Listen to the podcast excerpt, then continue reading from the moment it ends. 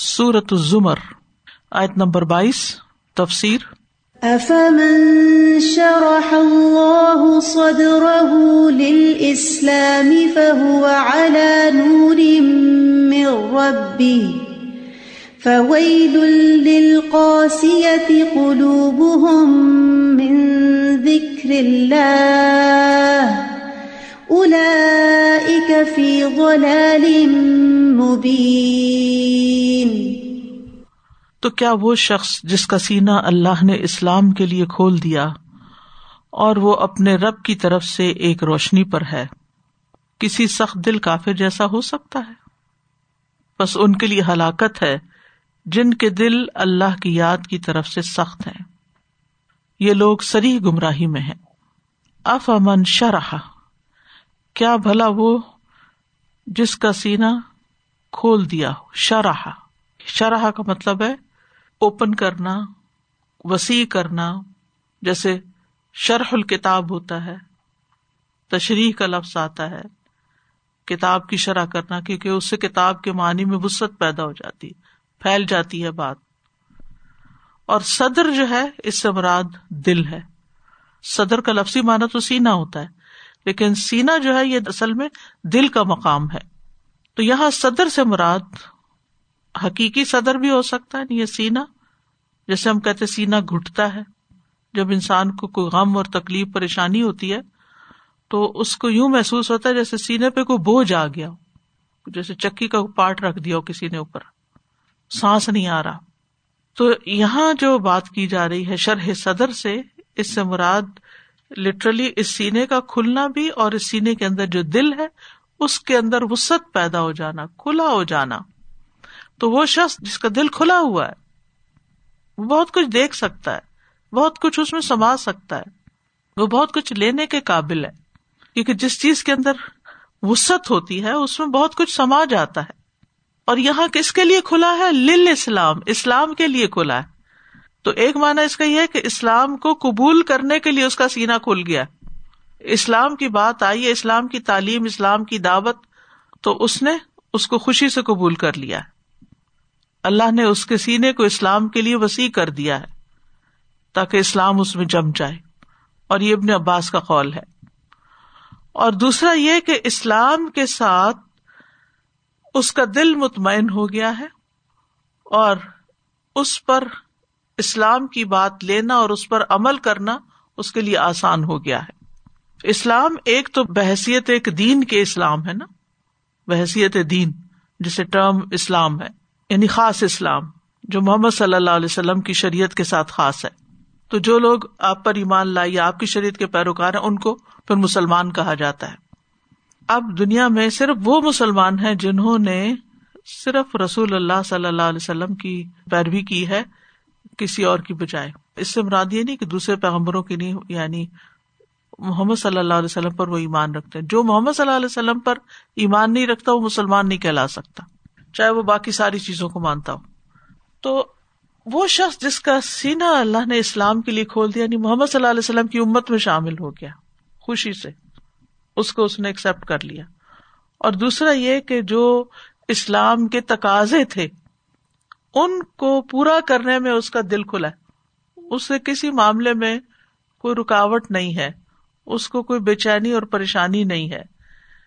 یعنی وہ خوشی کے ساتھ دین کے اوپر عمل کرنے والا ہے۔ یہ اس کا فیصلہ ہے کہ کچھ بھی ہو، مجھے اسی پہ چلنا ہے۔ یہی راہ اختیار کرنی ہے۔ اللہ اور رسول صلی اللہ علیہ وسلم کی طرف سے جو حکم اس کو ملتا ہے، وہ بخوشی اس کو لیتا ہے۔ اسے کھلے دل سے مرحبا کہتا ہے، ویلکم کرتا ہے۔ اور پھر اپنے نظریات، خیالات، سوچیں، اقوال، اعمال، سب کو اس کے مطابق ڈالتا جا رہا ہے۔ جہاں کہیں اس کا کوئی نقصان بھی ہوتا ہے تو اس کو کوئی پچھتاوا نہیں ہوتا۔ وہ سوچتا ہے کہ یہ نقصان اس کے مقابلے میں کچھ نہیں کہ جو میں اس دین کو قبول نہ کر کے آخرت میں اٹھاتا۔ تو اسلام اور ایمان کے لیے سینے کا کھلنا بڑا ضروری ہے، شرح صدر ہونا ضروری ہے۔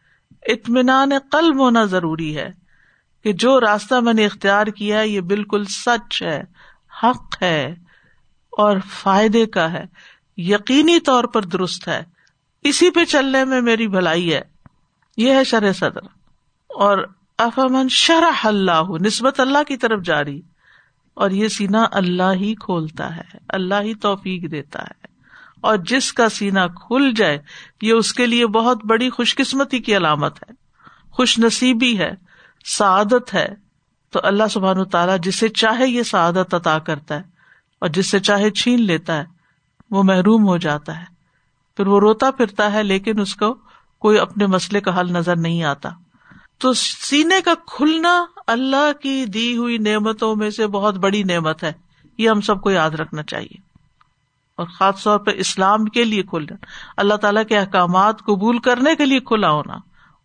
اللہ سبحان تعالیٰ نے اپنے نبی کے سینے کو کھول دیا تھا۔ الم نشرح کا صدرک؟ کیا ہم نے آپ کے لیے آپ کا سینا کھول نہیں دیا؟ اسی طرح اللہ جسے ہدایت دینے کا ارادہ کرتا ہے، اس کا سینا اسلام کے لیے کھول دیتا ہے۔ سورت اللہ نام میں آتا ہے فمئی اللہ دیا یش رح صدر اسلام تو وہ شخص جسے اللہ چاہتا ہے کہ اسے ہدایت دے، اس کا سینا اسلام کے لیے کھول دیتا ہے۔ خوشی سے اس کو قبول کرتا ہے اور دین کا علم بھی حاصل کرتا ہے اور خوشی خوشی لیتا ہے اور پھر اس کو اپنے عمل میں بھی ڈھالتا ہے۔ اور اس کے برعکس، جس کو اللہ تعالیٰ گمراہ کرنا چاہتا ہے، اس کا سینا تنگ، نہایت گٹا ہوا کر دیتا ہے۔ وہ کسی خیر کی بات کو قبول نہیں کرتا۔ یا آپ کا سینا اسلام کے لیے کھولے گا یا آپ کا سینا پھر کفر کے لیے کھولے گا؟ کفر کی بات پہ آپ راضی ہوں گے۔ اللہ تعالیٰ ہم سب کو محفوظ رکھے۔ اصل میں سینے کا کھلنا بے حد ضروری ہے، کیونکہ جس کا سینا اسلام کے لیے نہ کھولے اس کے دل کو ہدایت کی بات سمجھ نہیں آتی۔ آپ اس کو کسی بھی طرح سمجھائیں، وہ سمجھ کے نہیں دیتا۔ اللہ تعالیٰ ان کے دلوں پہ پھر پردے ڈال دیتا ہے اور ان کے کانوں میں بوجھ ڈال دیتا ہے۔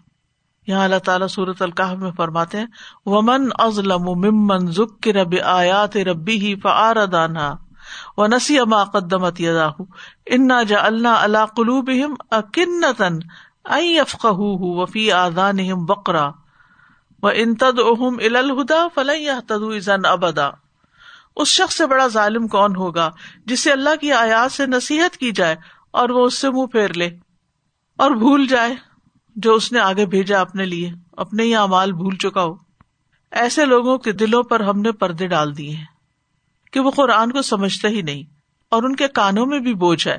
اگر آپ انہیں سیدھے رستے کی طرف بلائے تو وہ کبھی سیدھے راہ پر نہیں آئیں گے۔ ان کا دل ہی نہیں کرتا اس طرف آنے کو۔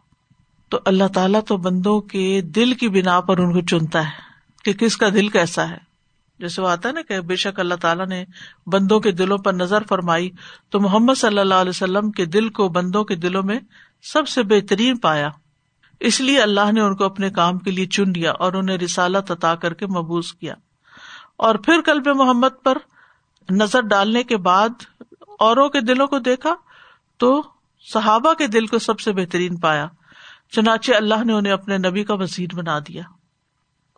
حذیفہ رضی اللہ عنہ کہتے ہیں کہ دلوں کی چار اقسام ہے غلاف میں لپٹا ہوا دل، یہ کافر کا دل ہے۔ ٹیڑھا دل، یہ منافق کا دل ہے۔ ملاوٹ کے بغیر دل، گویا کہ اس میں چراغ چمک رہا ہے۔ یہ مومن کا دل ہے۔ اور ایک دل وہ بھی ہوتا ہے جس میں کچھ ایمان ہوتا ہے اور کچھ نپاق اللہ تعالیٰ بچا کے رکھے۔ تو ایمان کی مثال یوں ہے، جیسے کوئی درخت ہو جس کو پاکیزہ پانی مدد دیتا ہو۔ اور نفاق کی مثال ایسے ہے جیسے پھوڑا پھنسی ہو، جس کو پیپ اور خون مدد دیتا ہو۔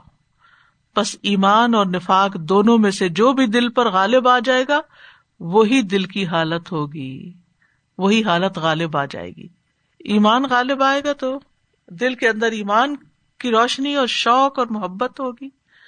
ورنہ نفاق اور ایمان اللہ تعالیٰ صرف اپنے پسندیدہ بندوں کو ہی دیتا ہے۔ عبد اللہ بن مسعد کہتے ہیں، رسول اللہ صلی اللہ علیہ وسلم نے فرمایا، یقیناً اللہ مال اسے بھی دیتا ہے جس کو پسند کرتا ہے جس کو پسند نہیں کرتا۔ لیکن ایمان صرف اس کو دیتا ہے جس سے وہ محبت کرتا ہے۔ بس اللہ جب کسی بندے سے محبت کرتا ہے، اسے ایمان عطا کر دیتا ہے۔ ایمان بڑھ جاتا ہے، ایمان کا درجہ بڑھ جاتا ہے۔ اور جتنا جتنا ایمان مضبوط ہوتا جاتا ہے انسان عمل میں، دلیر ہو جاتا ہے، آگے بڑھتا جاتا ہے۔ اب شرح صدر کے فائدے کیا کیا ہیں؟ پہلی بات یہ کہ ایمان ہر چیز سے زیادہ محبوب ہو جاتا ہے۔ دوسری چیز، اللہ اور اس کا رسول ہر چیز سے زیادہ محبوب ہو جاتا ہے۔ پھر اس کے بعد یہ کہ اسلام کے دین ہونے پہ انسان راضی ہو جاتا ہے۔ ذا قطع ملی مان من ردی اب اللہ ربن و بال اسلامی دین و بب محمد رسول خاص طور پر آج کل کے حالات میں آپ دیکھیں کہ جب اسلام کو اسٹیگماٹائز کر دیا گیا اور اسلام کو بدنام کر دیا گیا اس میں کوئی شخص اسلام ہی کو سچا دین مانتے ہوئے اس پہ راضی ہو، مطمئن ہو، تو اس کے دل کا حال تو اللہ جانتا ہے نا پھر۔ تو یہ علامت ہوتی ہے شرح صدر کی۔ پھر اسلام کے ہر حکم کو خوشی سے ماننا، یہ بھی علامت ہے شرح صدر کی۔ اللہ اور اس کا رسول جو فیصلہ کرے، اس کو ماننے میں تنگی نہ آنا۔ ایک تو نیچر میں ہوتی ہے نا انسان کی تنگی، ہر نئی چیز اس کو پریشان کرتی ہے۔ کچھ ایسے لوگ بھی ہوتے ہیں کہ وہ چینج آسانی سے اڈاپٹ نہیں کرتے۔ لیکن کچھ لوگ ایسے ہوتے ہیں کہ جو انتظار میں بیٹھے ہوتے ہیں۔ پھر شرح صدر کی علامت کیا ہے؟ اللہ تعالیٰ کے احکامات خوشی سے بجا لانا۔ منافق کی علامت کیا؟ سستی کے مارے نماز پڑھتے کھائے پھر نماز پڑھنی پڑے گی۔ تو جس کا دل کھلا ہو، وہ خوشی سے اللہ کی بات مانتا ہے۔ نماز، روزہ، لوگوں کے ساتھ تعلقات، جیسے حدیث میں آتا ہے، مومن نکیل ڈالے ہوئے اونٹ کی طرح ہوتا ہے۔ اسے جہاں لے جایا جائے وہ چل پڑتا ہے۔ پھر دل اور آزاد کی سلامتی ملتی ہے۔ نیکی اور اطاعت کے کاموں میں راحت ملتی ہے۔ کم عمل پر زیادہ اجر ملتا ہے۔ دل سے ہم و غم نکلنے لگتے ہیں۔ دنیا حقیر لگنے لگتی ہے۔ اللہ کے ہر فیصلے پہ انسان راضی ہونے لگتا ہے۔ یہ میرے رب نے فیصلہ کیا، اسی میں بہتری ہوگی۔ جب کچھ خرچ کرنے لگے اللہ کے راستے میں تو اس کا دل تنگ نہیں ہوتا۔ پھر اسی طرح انسان کو خیر اور شر کی پہچان مل جاتی ہے۔ یہ تو کچھ دنیا میں انسان کو فائدے محسوس ہو جاتے ہیں، پھر آخرت کے فائدے کیا ہے آخرت کے فائدے یہ ہے کہ جیسا ایمان ہوتا ہے، ویسے ہی قبر میں اس کو ویلکم کیا جاتا ہے۔ اسی کے مطابق اس کے ساتھ معاملہ کیا جاتا ہے۔ پھر مومن کی قبر بھی وسیع ہو جاتی ہے۔ جس کا دل وسیع ہوتا ہے، اس کی قبر بھی وسیع ہو جاتی ہے۔ اور قیامت کے دن سلامت دل والے کے لیے ہی نجات ہے۔ پھر شرح صدر کے اسباب کیا ہوتے ہیں؟ کس طرح شرح صدر حاصل کیا جائے؟ امام ابن کئیم کہتے ہیں، ہدایت اور توحید شرح صدر کے بڑے اسباب میں سے شرک گمراہی سینے کی تنگی اور اس کے تنگ ہونے کے بڑے اسباب میں سے پھر یہ ہے کہ ایمان سے دل کو ہدایت ملنے لگتی ہے۔ وہ میں یو ام بلّہ یا دقل بہ علم کے لیے سینا کھل جاتا ہے۔ قرآن سے سینا کھلتا ہے، شفا ہے، سینے کی بہار ہے۔ پھر اسی طرح جتنی محبت اللہ سے زیادہ ہوگی، اتنا ہی دل زیادہ کھلے گا۔ پھر انسان ہر حال میں اور ہر جگہ اللہ کا ذکر کرنے لگتا ہے۔ پھر انسان اللہ کی عبادت کے لیے خود کو خوشی سے فارغ کرتا ہے۔ اس کے برعکس، روگردانی کے نتیجے میں زندگی تنگ ہو جاتی ہے۔ پھر یہ کہ نبی صلی اللہ علیہ وسلم کی اتباع سے سینا بھی کھلتا ہے۔ پھر انسان اپنے اندر شجاعت پیدا کرے تو اس سے بھی سینا کھلتا ہے۔ مخلوق کے ساتھ احسان کرے۔ بکیل کا سینا سب سے زیادہ تنگ ہوتا ہے۔ پھر انسان ان چیزوں سے بچنے لگتا ہے جو دل کو خراب کرنے والی ہوتی ہیں۔ پھر انسان حسد بخش اور تکبر جیسی مضموم صفات سے بچتا ہے۔ زبان کی اصلاح ہو جاتی ہے۔ پھر اسی طرح کچھ چیزیں دلوں کو بگاڑتی بھی ہیں۔ ان سے بچنا بھی چاہیے۔ پھر یہ کہ دعائیں بھی مانگنی چاہیے۔ ربی شراہ لی صدری۔ اللہ مجرفی قلبی نورا۔ دل سے میل کچیل نکالنے والی دعا بھی ہے۔ اللہ مہد قلبی وسد لسانی وسل السخیمت قلبی۔ نفاق نکلے گا تو دل کھلا ہو جائے گا۔ اللہ نق قلبی من الخطایا۔ پھر دل کے ٹیڑھا ہونے سے پناہ مانگنی چاہیے۔ تو جس شخص کا یہ معاملہ ہو جائے، وہ پھر کیا ہوتا؟ فہوا اللہ نور امر ربی ہی اپنے رب کی طرف سے آئے ہوئے نور پر ہوتا ہے۔ واخر داوانا الحمد للہ رب العالمین. سبحان اللہ و بحمد کا اشد اللہ الہ اللہ انت، استغفرک و اطوب السلام علیکم و رحمۃ اللہ وبرکاتہ.